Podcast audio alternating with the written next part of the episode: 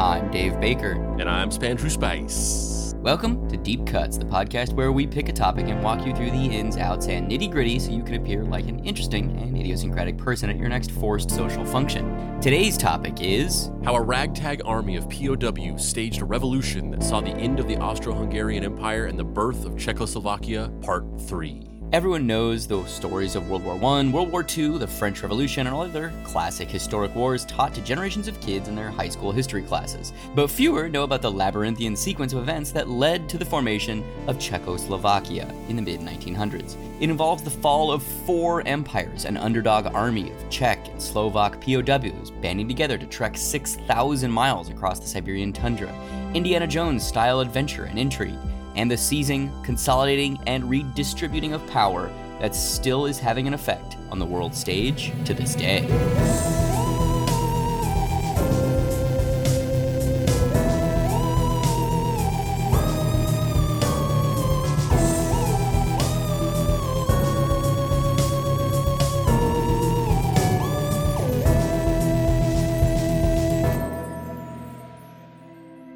Act 5 Take Me Home, Country Roads. The Czechoslovak Legion's situation wasn't actually that good. See, controlling the Trans Siberian meant that they didn't have much manpower at any one location, and supplies were low, especially ammunition. To compound this, morale and discipline collapsed as soon as they had control of the whole Trans Siberian Railway, because that had been their only goal they had no idea what was going to happen next. While the Entente was pushing them to hold their position, it wasn't getting them the support they'd need to do that. The French and British sent troops down from the northern Russian port of Archangel, along with three American battalions sent because Woodrow Wilson mistakenly thought that they were only going to guard supply catches there. There were only a few thousand of them, though, which left them incapable of providing any real help.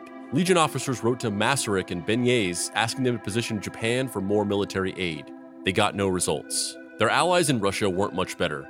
While anti Bolshevik forces were strong in Siberia, they were a random collection of everyone opposed to the Moscow Soviet, and many of them hated each other. These factions had coalesced into two forces the People's Army, run by the Socialist Revolutionary Party, and the Russian army, led by Alexander Kolchak. The Socialist Revolutionaries were the most popular in rural Russia, but leaders of the Russian army were hardline monarchist holdouts who hated the whole political left regardless of whether they were for or against the Bolshevik government. The majority of the Czechoslovak Legion supported the Socialist Revolutionaries, but they desperately wanted the two armies to work together to improve their chances against the Reds. Despite their appeals for cooperation, there was no movement towards unification for the White Army. Meanwhile, the Red Army was getting stronger. It started as a disorganized and inexperienced militia of civilians and poorly trained conscripts for the final days of the Imperial Russian Army, but under the guidance of Leon Trotsky, it was rising to the challenge of the Czechoslovak Legion. He ended the democratic election of officers by enlisted men and instituted a more standard, experience based promotion system,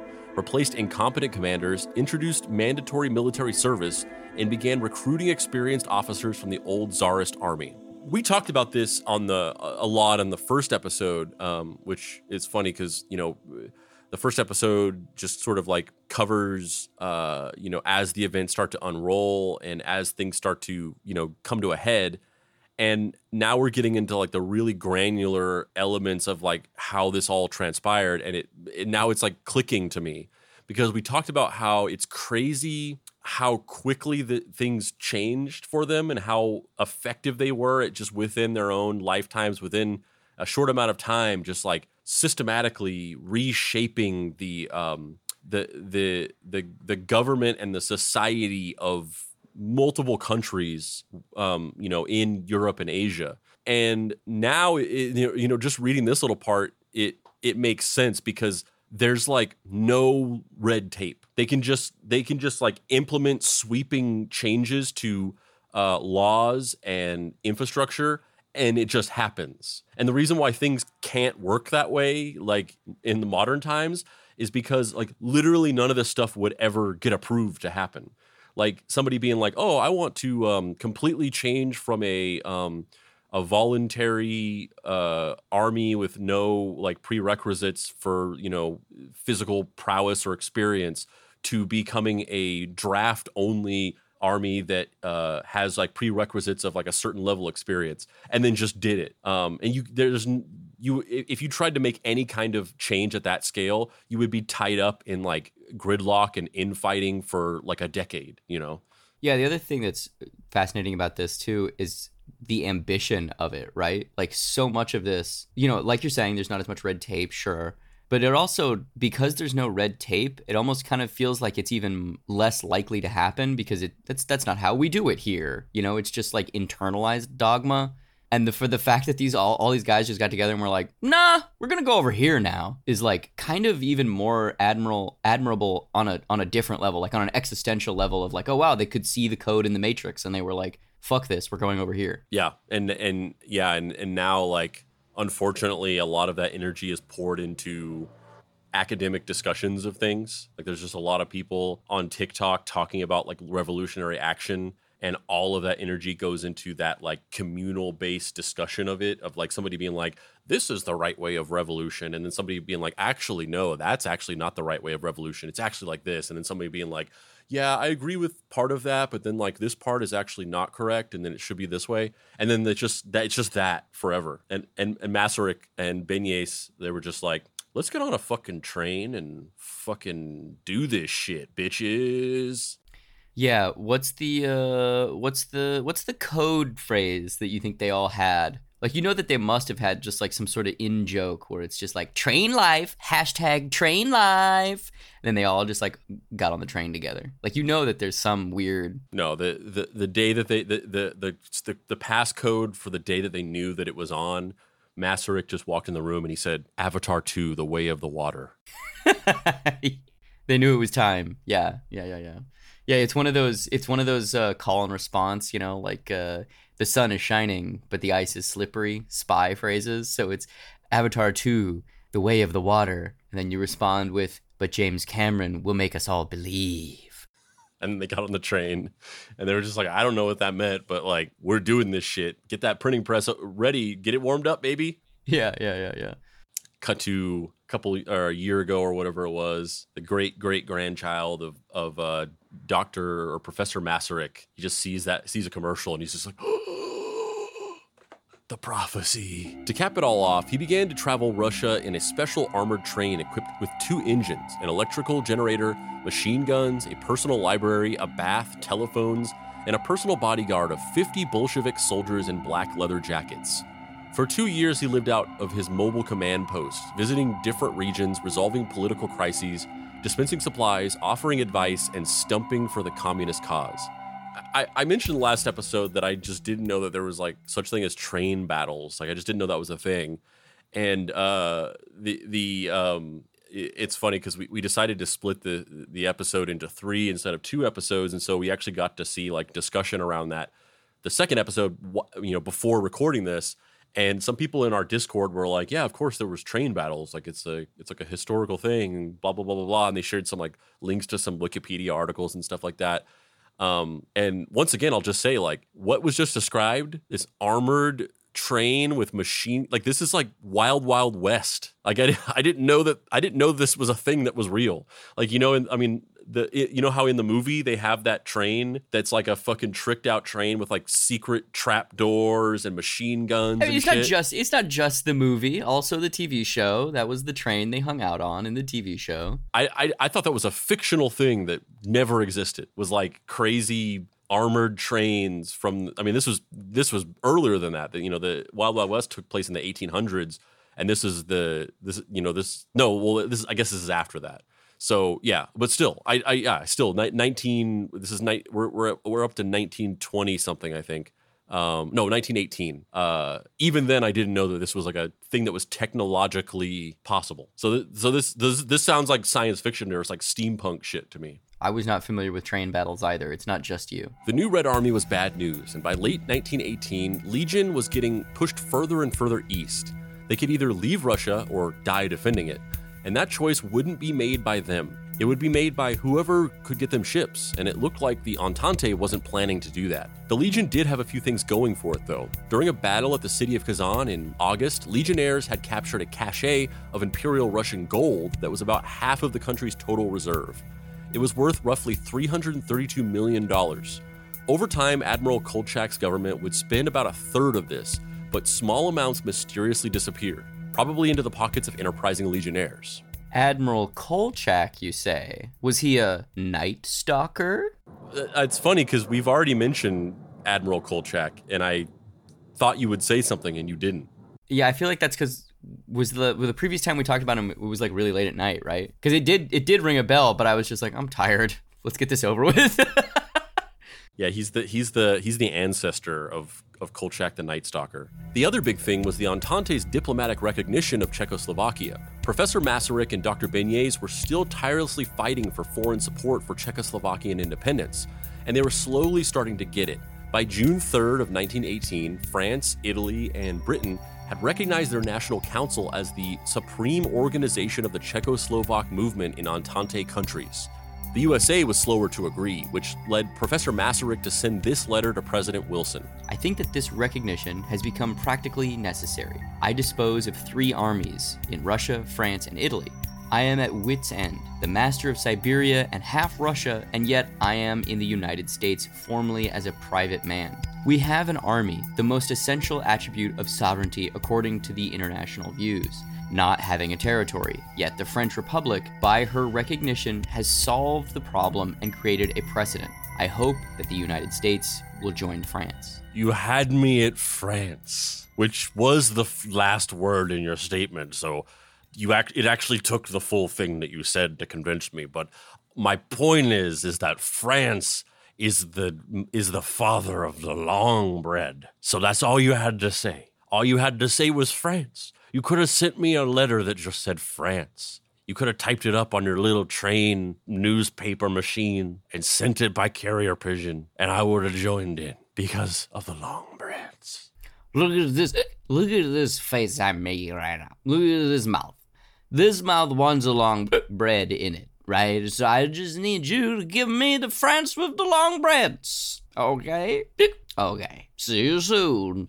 Now, if you were trying to get me to to join in with Italy or Greece or whatever, uh, I would say no, because that's the land of the ciabatta. I'm not sure if it's Italy or Greece. I don't know which one the ciabatta is from, but I just, as a, as a rule, just to be safe, I, I, I do not fuck with either country. I don't know what it is, but whenever you say ciabatta in that accent, I just get irrationally happy. I, I don't know what that is, but I, I love it when you say ciabatta. Also, somebody somebody in the Discord said that Woodrow Wilson sounded a little, a little bit like a Bill Cosby. Uh, I don't hear it. No, it's it's it's Woodrow all the way through. On September 3rd, the U.S. government recognized the National Council as a sovereign government and sent them a loan of seven million dollars. His immediate goals met, Masaryk started drafting a Czechoslovak Declaration of Independence. Listen, here's seven million dollars. The only thing I ask is for a diplomatic presidential gift of a boatload of long breads sent over across the sea. The best news for the Legion, though, was that the Entente had won World War I. The German Chancellor appealed for peace on October 1st of 1918, and Austria-Hungary did the same day because Germany essentially controlled their army at this point in the war. The current emperor of Austria-Hungary, young Karl I, had taken the position after Emperor Franz Joseph I died from the exhaustion of managing a failing country back in 1916. A few hours before he died, he said, I still have much to do. I must get on with my work. Karl was desperate to keep the empire together and to placate independence movements. He created a federalization manifesto which would turn the empire into a league of autonomous provinces. Beneš and Masaryk were terrified a peace settlement would use this instead of their plan for total independence. So, over the course of several days, Masaryk and a group of advisors drafted a Declaration of Independence in various hotel rooms and apartments across Washington, D.C. On October 16th of 1918, Masaryk sent an assistant to the hotel room of Herbert Miller, a nationality specialist from Oberlin College. The aide handed him a stack of papers and said this This is the Czechoslovak Declaration of Independence. The professor wants you to put it into English. Miller thought the Declaration of Independence would not appeal to the American public in its current form and decided to give it some rewrites. Luckily, two of his friends happened to be walking by while he was sitting on a park bench reading the thing and offered to help. These were noted sculptor Gutzon Borglum, who had let Milan Stefanik use his estate as a military training camp, and Charles W. Nichols, an employee of the American Agricultural Association. Can you imagine if you I was like sitting in a park one day and you just like happened by and you were like, "Oh, Spandrew." and and I was like, "Oh yeah, what what up, yo?" And you're like, "What what are you doing there?" And I'm like, "Um, drafting uh, a translation of the Declaration of Independence for a newly formed nation state that's coming into its own based on a uh, a, a, a content wide civil war." And you were just like, "Huh? Well, I mean, if that, if you need any help, let me know." The funny thing too is that he took it on himself to edit it. Like that would be so nerve wracking. Like I was really nervous about that for the French edition of my book because I was like, I don't speak French. I don't know what these words are. Like they could have just completely rewritten everything, and I wouldn't know. Uh, and they did have to rewrite a lot because translation, you kind of have to like localize things. So are there are there are all these jokes and names of things that don't translate one to one um, and so I would be so scared if I was writing a legal document and some other person was translating it that it would be just like the meaning of it would be lost completely, you know? Yeah, in in um in in France, Mary Tyler Moorhawk's name is Le Petit Tintin. well, like in in the French edition, uh, all of the girls in Forest Hills Bootleg Society, they like they hang out at this burger chain which is a it's the same burger chain that's in all of our books uh, called Shiver Me Burgers, and it's like a it's like a the joke is it's like Long John Silver, so it's like pirate themed burgers or whatever. And in the French edition, is the name of the restaurant. The name of the restaurant is Abogardage, which I guess translates to burger is the same word over there, but in French, pirates instead of saying like yo ho yo ho bottle of rum, their catchphrase is like abordage, which basically means like heave ho or something. So they they turned it into abordage, um, which is a pretty good translation joke. Like that that is equivalent and that makes sense. Um, but not knowing any of that stuff and not you know now I know the translator and we've had all these conversations about stuff. Um, but n- at the time I was like I don't know this person. I hope they fucking get our book. American comic uh, creators release Nazi manifesto in in France. You never know, right? Like you you have to trust that these people are going to honor the authorial spirit of the thing you're doing, but you don't really have any control over it. You just kind of have to go, well, we'll fucking see. Yeah, which is which is uh I mean, it's it's le- I mean, it's still an issue obviously because you just said you just dealt with it, but it's like like at, at the end of the day like the worst case scenario is you could just sit and like line by line plug it into just like a basic google translate and just get a general idea of like you wouldn't you, you wouldn't get a proper translation but you would get like an idea of what it was kind of saying you know? Or you could like go on upwork and just like hire somebody to call you and fucking translate it for you and just tell you what it says or something like that. But like that was always a big problem with nationalization of anime and video games. I'm sure other things, but just anime and video games specifically are what I'm kind of aware of in manga, where like what you're saying, where there was all this nationalization going on, but because the uh, you know lack of globalization between the two countries, they really were just kind of like trusting that they were just translating it. They really didn't know what they were being translated as and so there are like translation like older translations of anime and video games where like they just did weird shit where they just took stuff and they were just like i don't exactly i have no idea what that how you would translate that from japanese. So i'm just gonna make up this other weird thing. And then they fill in like little gaps with like random shit and it's very based on the personality of the nationaliza- nationalization translator person and sometimes you know the original creators were not happy with the changes that they made once they like found out what they were you know. But at the time they didn't know and it would be even crazier back then in the you know in the 19 in the late 19 uh the 19 late 1910s where you're just like and, it, and it's a fucking it's a declaration of independence. So you're just like we've got to have this translated not only to like maintain the integrity or the meaning of the original document but also have it like translated in a way that would get like american people on board with it so I can see why he's like, I'm doing this shit myself. They got a group together and holed up in Nichols' office with a few other writers and edited the Czechoslovak Declaration of Independence by physically cutting up the manuscript and pasting it back together. They did this from 7:30 p.m. to 1:30 a.m. the next day. Then sent it back to Masaryk for final revisions. So they they naked lunched it. They just they they the, the Czechoslovakian uh, Declaration of Independence is just is just like an avant-garde uh, beat novel. They're writing it, and Masaryk's like, you guys ever heard of this guy Burroughs?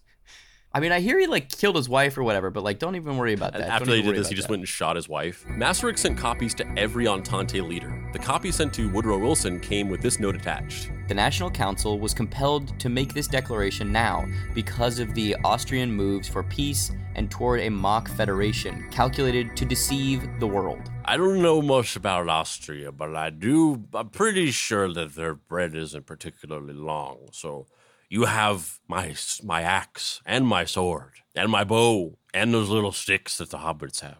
Yes, all bread, the greatest building material in God's universe. On October 19th, Wilson had his Secretary of State send a message to Karl Habsburg, which argued that since the National Council was in a state of war with Austria Hungary and the USA had recognized the authority of the National Council, The president is, therefore, no longer at liberty to accept the mere autonomy of these peoples as the basis for peace, but is obliged to insist that they, and not he, shall be the judges of what the action of the people of the Austro Hungarian government will satisfy in their aspirations and their conception of their rights and destiny as members of the family of nations. the New Free Press, the empire's top newspaper, responded with an editorial that said this Austria Hungary has a new premier whose seat is in Washington. His name is Wilson.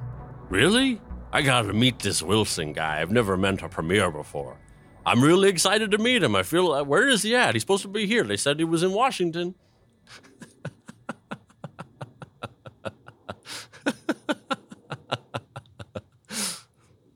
it's actually not good to like make him so make him so uh uh charming and like charismatic because he was like a terrible person.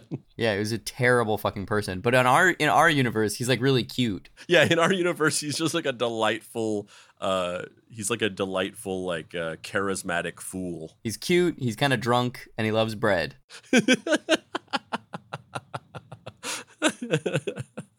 Actively retconning, like whitewashing history.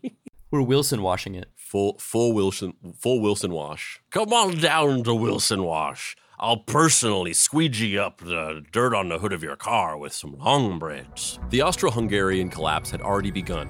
On October 14th, Czechs began a general strike to end the shipment of their dwindling food supplies to Vienna. On the 17th, Dr. Beneš sent Czech community leaders in Prague a letter announcing the National Council's provisional government and offering to cooperate with them provided Professor Masaryk got a high position in whatever new government they formed. An agreement from Prague authorized the National Council to conduct international diplomacy on behalf of Bohemia. The German speakers of Austria proper felt betrayed by Karl's Federalization Manifesto and declared the Republic of German Austria at the end of October 1918. The Hungarian government claimed that federalization was a violation of the agreement that had created an Austro Hungarian Union in the first place and seceded from the empire in November. In December, the Yugoslav movement declared the independence of the Kingdom of Serbs, Croats, and Slovenes with the intent to unify with Serbia.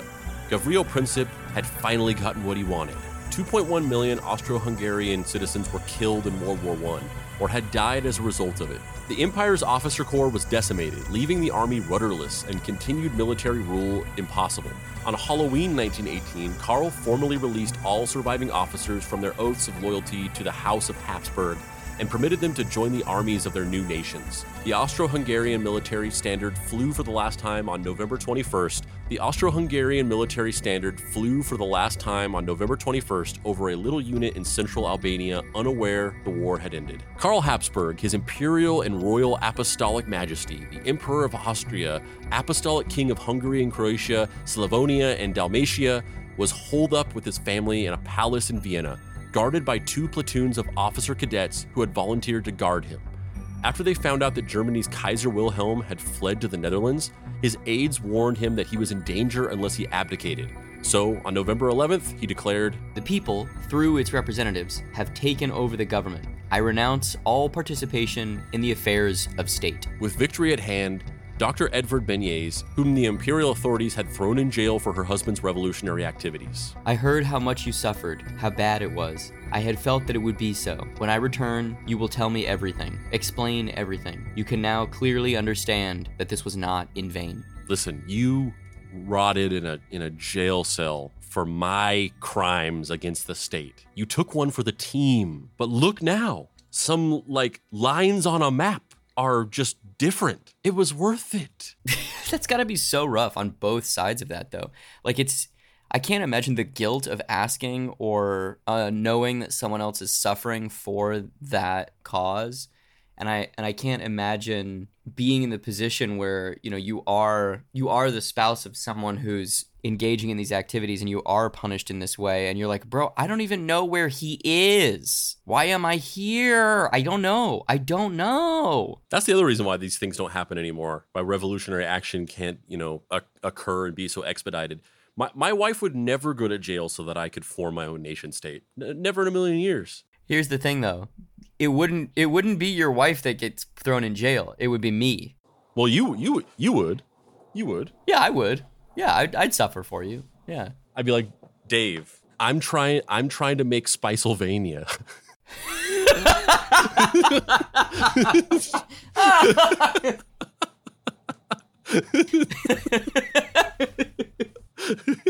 Dave, do you want Castle Baconstein to exist in the capital of Spicylvania? Like, come on. you gotta take one for the team. This is this is this is this is bigger than us. This is bigger than you. This is bigger than us, bro. Just go to prison for like five years, get tortured and assaulted, and then at the end of it, you get Castle Baconstein. And I'm like, you're like visiting me in prison, and I'm like, my face is swollen up, and there's blood caked all over it, and I'm like, my one lens out of my glasses is gone, so I can only see out of one eye. And I'm like, can it be Castle Davenstein instead? You like caress my cheek. You're like, okay. the wheels are already in motion, baby. We already we we, already got the, the the the contract signed. Yeah, man. If there was a if there was a castle at the end of it, I'd I'd I'd be down to get tortured for a while. this is bigger than us, Dave. Just a little bit longer, and Spicylvania will be will be realized. Spicylvania will be free. Think of the rolling hills and the trees with eye patches on them. Every, eye patches for as far as the one eye can see. I can see it. I can see it. Rest now, Davy boy. Rest now. And look, I can see I can see that one of your eyes is infected, and you'll probably lose it. But that's good. Now you can fully assimilate into Spicylvania. You can be like all of us. I want it. I think I'm strong enough, but I don't know. And besides, I mean, the food in here has got to be better than that shit that you eat in your regular home. I miss rice. You you miss you miss just boiled rice with nothing in it. like you're just like, and it's weird because I I've I thought that like we would get served rice. Like that seems like prison food. And it's like no, I I told them specifically not to give you rice because I was just like he needs he needs to be cut off. How could you? Just a little bit longer. Just a little bit longer. Spicylvania. It? Where incidentally, the very first law on the on the Constitution is that rice is illegal nationwide. This is going to be such a betrayal, man. This is going to be such a betrayal. I'm going to have sacrificed all of this for you, and you're taking away rice? On the subject of their victory, he'd later say that he couldn't believe it was really happening. I mean, me too. He's having the same reaction I have to this story. He's like, this shit is surreal. The actual transfer of power from the Empire to Czechoslovakia was pretty simple. There were minor skirmishes with Imperial soldiers stationed in Prague, but the Czechs cut telegraph lines so they couldn't receive new orders, and used the time they had just bought to convince them to leave Prague and join the armies of their newly independent home countries. The Imperial governor of Prague rang the phone number of the Czech National Committee's hideout, which he had known the whole time, and handed over his imperial seals and keys. The civil servants didn't even leave their desks between governments. While a new revolutionary national assembly met in Prague to decide what to do with their new country, a Slovak American activist named Joseph Husek took some of the exiles' earlier documents, which had been written in pencil, and reprinted them with new calligraphy to make the policies they had come up with on the spot seem important and legally binding. Yeah, just draw a little, just draw a little, just draw a little circle there, just a little, little, uh, little squiggle on that eye right there. No one's to know. This isn't just some random made up shit that somebody wrote out of their fucking mind, just improving. When Masaryk boarded a ship from New York to return to Prague, where for the first time in four years he wouldn't be a wanted man, he found a detachment of American sailors waiting for him, his first military honor guard. He later said this was when he realized he had ceased to be a private individual. Yeah, just that was the first time I ever realized, holy shit, I've I'm a badass. I'm a baddie. I'm out here in these streets making new nation states. Yeah, from from a humble Czech professor to bad bitch. And all it took was a was a train war. It was on that ship crossing the Atlantic when he said he first thought to himself, "Dear God, we've actually done it." They may have done it, but things in Russia were still looking bleak. In the words of Gustav Becvar, still alive after all this time, filled with indignation and bitter disappointment, the legionnaires lost the last of their enthusiasm for the anti-Bolshevik cause. They had been fighting the Red Army constantly along the Volga River. They were running out of ammo, food, medicine, and winter clothing. Large numbers of soldiers were refusing to fight. Unable to cope with the situation, one Colonel Svek went to his train car and shot himself in the head.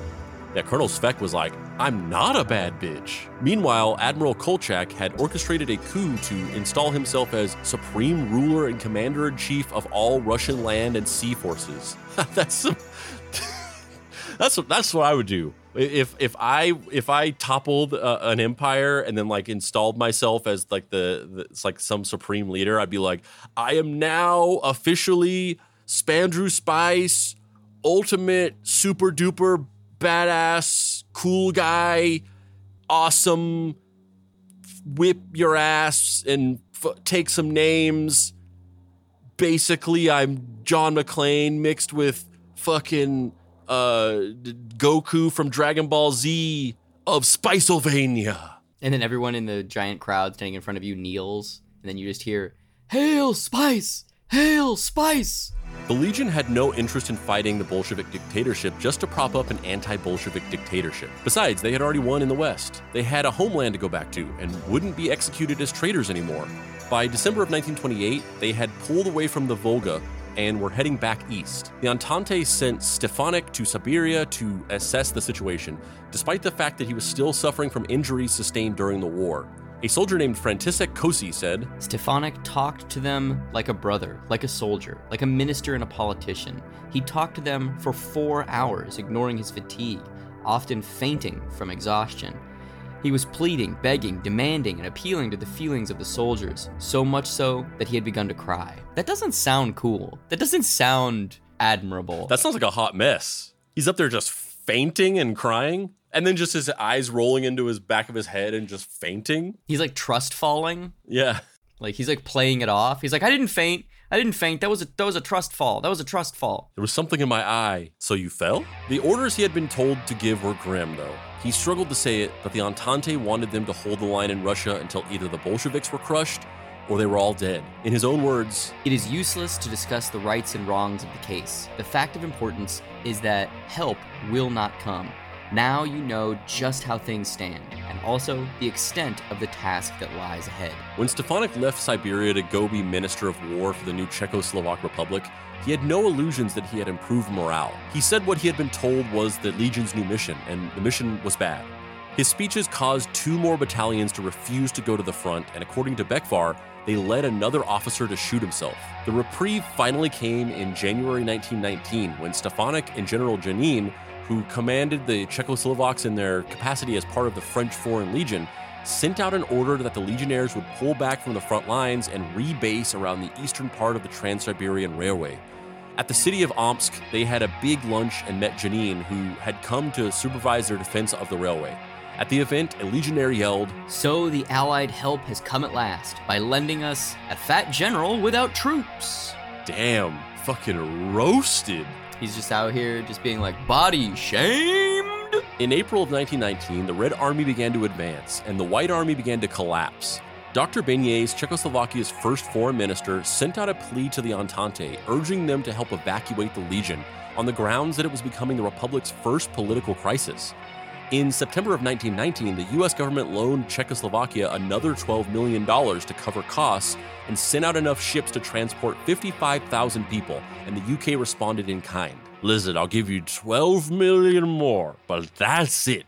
You're cut off. And the only reason why I'm even doing this is because you gave me so many long breads in that ship. So I, I feel like I still owe you, but n- this is it. But that's a whole other story. $12 million in 1919 money is an exorbitant amount of money, though. Like, that was back when you could buy, like, a meal with, like, a dime. This is the sole reason why the US government is in like 7 trillion dollars of debt. It's just it's just all from this.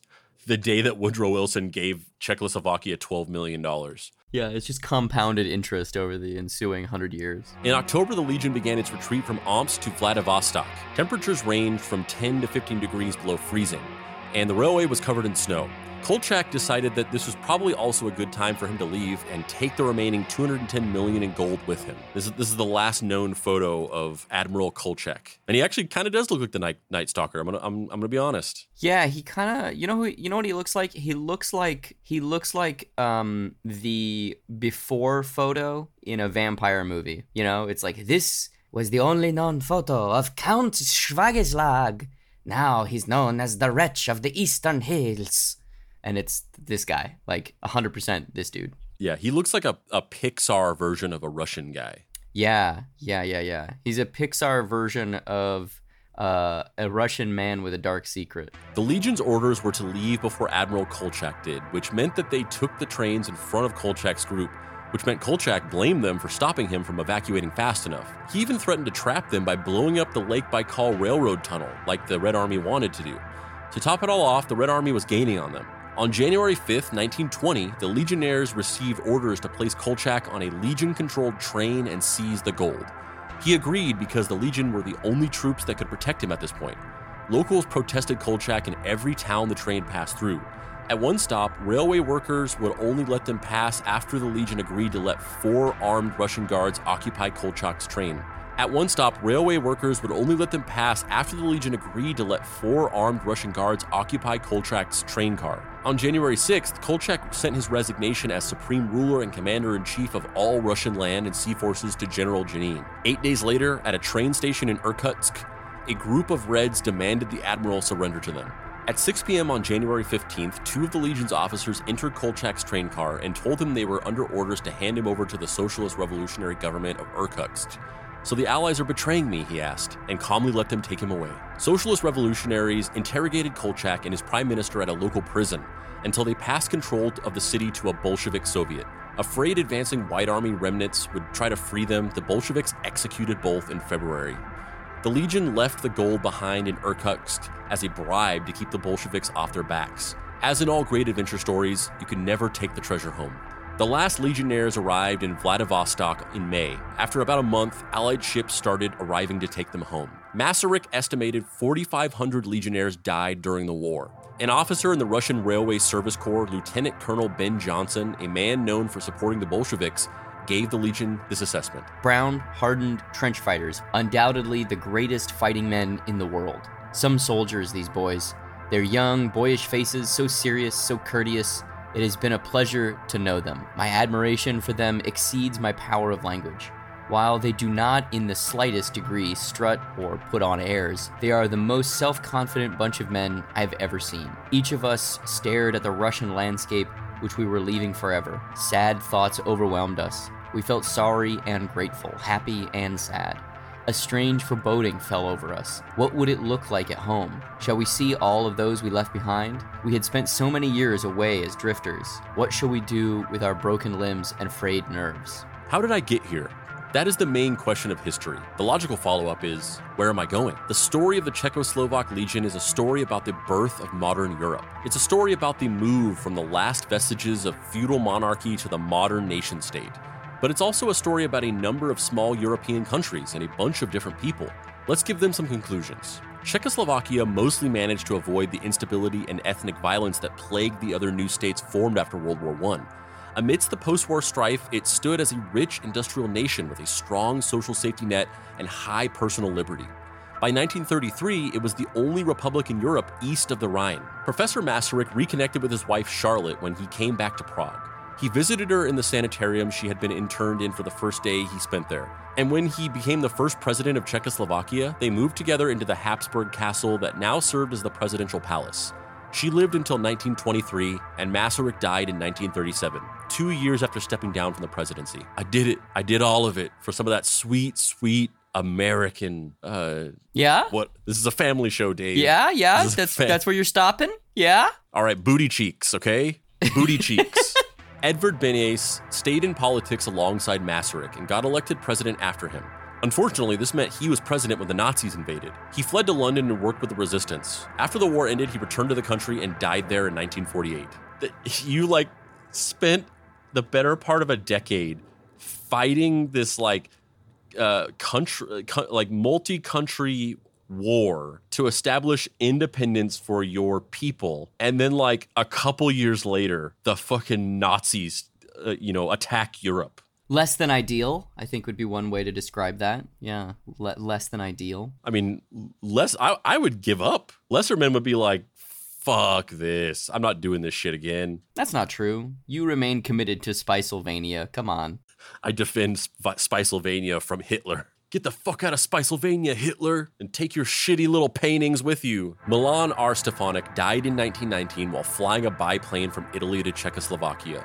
The most common explanation of the crash was mechanical failure, but there was an ongoing border skirmish between Hungary and Czechoslovakia at the time, and a competing theory has the Czechoslovak army mistaking the red, white, and green Italian markings on his plane for red, white, and green Hungarian markings and shooting him down. Karl Habsburg died in exile in 1922. His son Otto became a symbol for Austrian resistance to Nazism during World War II, with the idea of the old multi ethnic empire's independence opposed to the Nazis' pan Germanic nationalism. He was heavily involved with resistance movements, and it's estimated he helped 15,000 Austrians flee Nazi authorities. Leon Trotsky was deported from the Soviet Union in 1929 due to an increasingly dangerous feud with Joseph Stalin. He was assassinated in Mexico in 1940 by a Soviet agent with an ice axe. With an ice axe, Dave. What the fuck? A former Soviet military leader was assassinated in Mexico by a secret agent with an ice axe. What have you done with your life? Yeah, yeah, yeah. It's a good question. It's a good question. Pre-order Mary Tyler MooreHawk now, wherever books are sold. And get assassinated with an ice axe. I, might get assassinated. Please pre-order the book now before I die. I'm going to assassinate Dave with an ice axe. It's the perfect crime because the axe melts. And then it's like, how'd this guy die? Is that what that means? I assumed that was like an ice pick, like a little pick axe thing that you go to get ice out of, like an ice. No, Dave, it's an axe made of ice. No, it, it probably is an axe that's used to cut ice. But I want it to be an axe made of ice. Gustav Becvar would go on to write a memoir of his time in the war called The Lost Legion, a Czechoslovakian epic. A White Army officer named Konstantin W. Sakharov wrote a book called The Czech Legions in Siberia. He refused to acknowledge that the Czechoslovak Legion lacked the supplies to keep fighting the Bolsheviks and framed the whole story as the Legion acting like they were going to save Russia from the Reds, plundering everything, and then leaving. He presented Colonel Svek as one of the few honorable legionnaires who killed himself out of shame for the evil of the Legion, and Stefanik as a rogue element assassinated by the Czechoslovak government to cut off a dangerous loose end. Dang, all these guys were like capitalizing on this for book deals. Yeah, and we thought it was just a modern thing for people to withhold vital political information and underli- under uh, undermine democracy for their own personal gain. Nah, they were they were they were they were they were exploiting this sh- they were exploiting this shit all over the place. Fucking Beneš' wife writes her tell-all memo- memoir, "My Time Behind Bars: How I Helped Czechoslovakia Form Through My Own Personal Suffering." Gavrilo Princip died in prison of tuberculosis in 1918. One last question why haven't you heard about this? Well, that's actually very simple. The Nazis invaded Czechoslovakia in 1939, occupied the Czech part, and handed over Slovakia to a fascist collaborator government. All Czech history was suppressed to further the Germanization of Bohemia. The communists got elected into power in a restored Czechoslovakia after World War II, and after they changed the electoral system to make sure they would win every subsequent election, they suppressed this particular piece of history on the grounds that having it be part of their national myth would piss off the Soviet Union. So it only became an acceptable topic to talk about after the end of the Cold War, when Czechia and Slovakia finally split for good after decades of Slovak pushes for autonomy. And with these kinds of things, records get harder and harder to find over time. So there you have it. When you look at a map and see a couple of countries you only associate with beer and porn, remember that every single spot on this earth is the sum of millennia of the most intense shit you can possibly imagine. I'm Dave Baker. And I'm Spandrew Spice. This has been Deep Cuts. If you'd like to find me online, you can do so at heydavebaker.com or on the socials at xdavebakerx. Please pre-order my book, Mary Tyler MooreHawk, which is available from Top Shelf Comics. Uh, you can buy it wherever you want Target, Amazon, Golden Apple Comics. You can get it all over the place. Um, it's a kind of like it's a half novel, half comic, and it's kind of like House of Leaves meets Buckaroo Banzai. So if that sounds like something that's up your alley, please go check it out. Spandrew, where can where can people find you on the internet? You can find me on my armored battle train, trekking across the country, just gunning my enemies down with a with a Gatling gun mounted to the top like a like a fucking badass. And you, you can't find me on social media because I don't use social media. But if you want to pay your respects to the dear beloved Papa Pricey, you can get his book, Deadbolt AI Private Eye, by going to dapricerights.com and picking that up. You can follow us on social media on Facebook, Deep Cuts Podcast. Join the Facebook group, Deep Cuts Podcast Facebook group, where we talk about the show and make memes. We can you can join our Discord server, bit.ly.com slash deep cuts discord, where we talk about the show, make memes, play games, and other things. You can uh, follow us on on Instagram at Deep Cuts Pod. TikTok at Mystery Treehouse. You can go to our website, deepcutspod.com, click on the shop where you can get hats, t shirts, and other ephemera. Um, and, uh, you know, uh, th- this has been mentioned a couple of times, but this uh, this series the, about the uh, formation of Czechoslovakia was written by guest writer Lewis Poggie, um, who clearly spent a, a ton of time and work and research in crafting this series. Um, it's obviously very, uh, very well written and very well researched, and um, I hope you like this. And you know, in addition to just you know shouting out Lewis, I just wanted to say, you know, I don't think we've ever really talked about this before on the show, um, and very few of this I think will probably hear this because not not a whole lot of you listen to these outros, but you know, I, I, I think that the thing that Dave and I like to do with this show is try different things. Um, we have we've experimented with a lot of different formats and types of episodes from like a subject topicality standpoint. So you know the, the idea here is i mean really the idea here is that the show is just whatever we want it to be and we just kind of follow our own whims of trying to have fun um, and not getting locked into something um, but the other the, the the the secondary aspect of that is that we are trying to create a show that um, doesn't get locked into uh, you know a repetitive format to the point where you just ultimately get tired of the way that we do the show. Um, we really like to just like vary it up and explore different ways of both making the show and also the types of episodes we do. So all that to say, you know, this was obviously pretty different than a lot of episodes we've done. We haven't really done many like this, sort of like very straightforward historical um, document documenting of like a, an event without a whole lot of like you know there wasn't there wasn't a lot of like spin to this. There wasn't really like a psychological element. It was just kind of like a historical oral history of something. So you know let, let us know if, if you like this episode and if you would like to hear more things like this in the future. Um, and yeah and if, and if you are interested in uh, possibly writing a guest episode of deep cuts uh, and uh, you can email andrew at boygeniusmedia.com uh, we still haven't created the our, my Spandrew account, so I'm just using Andrew's account. Um, I think Dave secretly wants me to because it's some weird psychological hangup he has.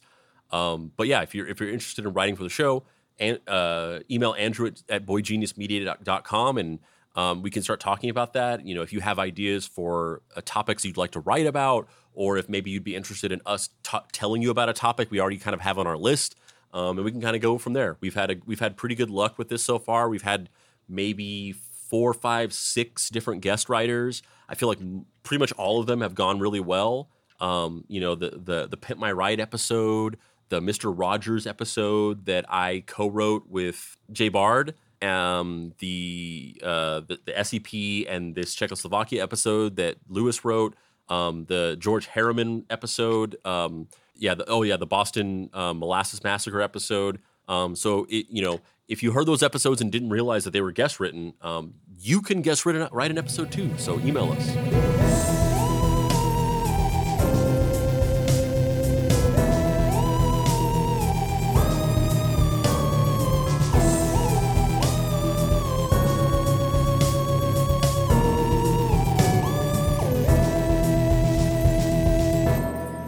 Episode was written by special guest writer Lewis Poggie. If you'd be interested in writing an episode of Deep Cuts, email us at andrew at boygeniusmedia.com. Deep Cuts is a production by Boy Genius Media. If you'd like to find this show and others like it, please visit boygeniusmedia.com or deepcutspod.com. If you want to join in on post episode discussions, please join the Deep Cuts Podcast Facebook group.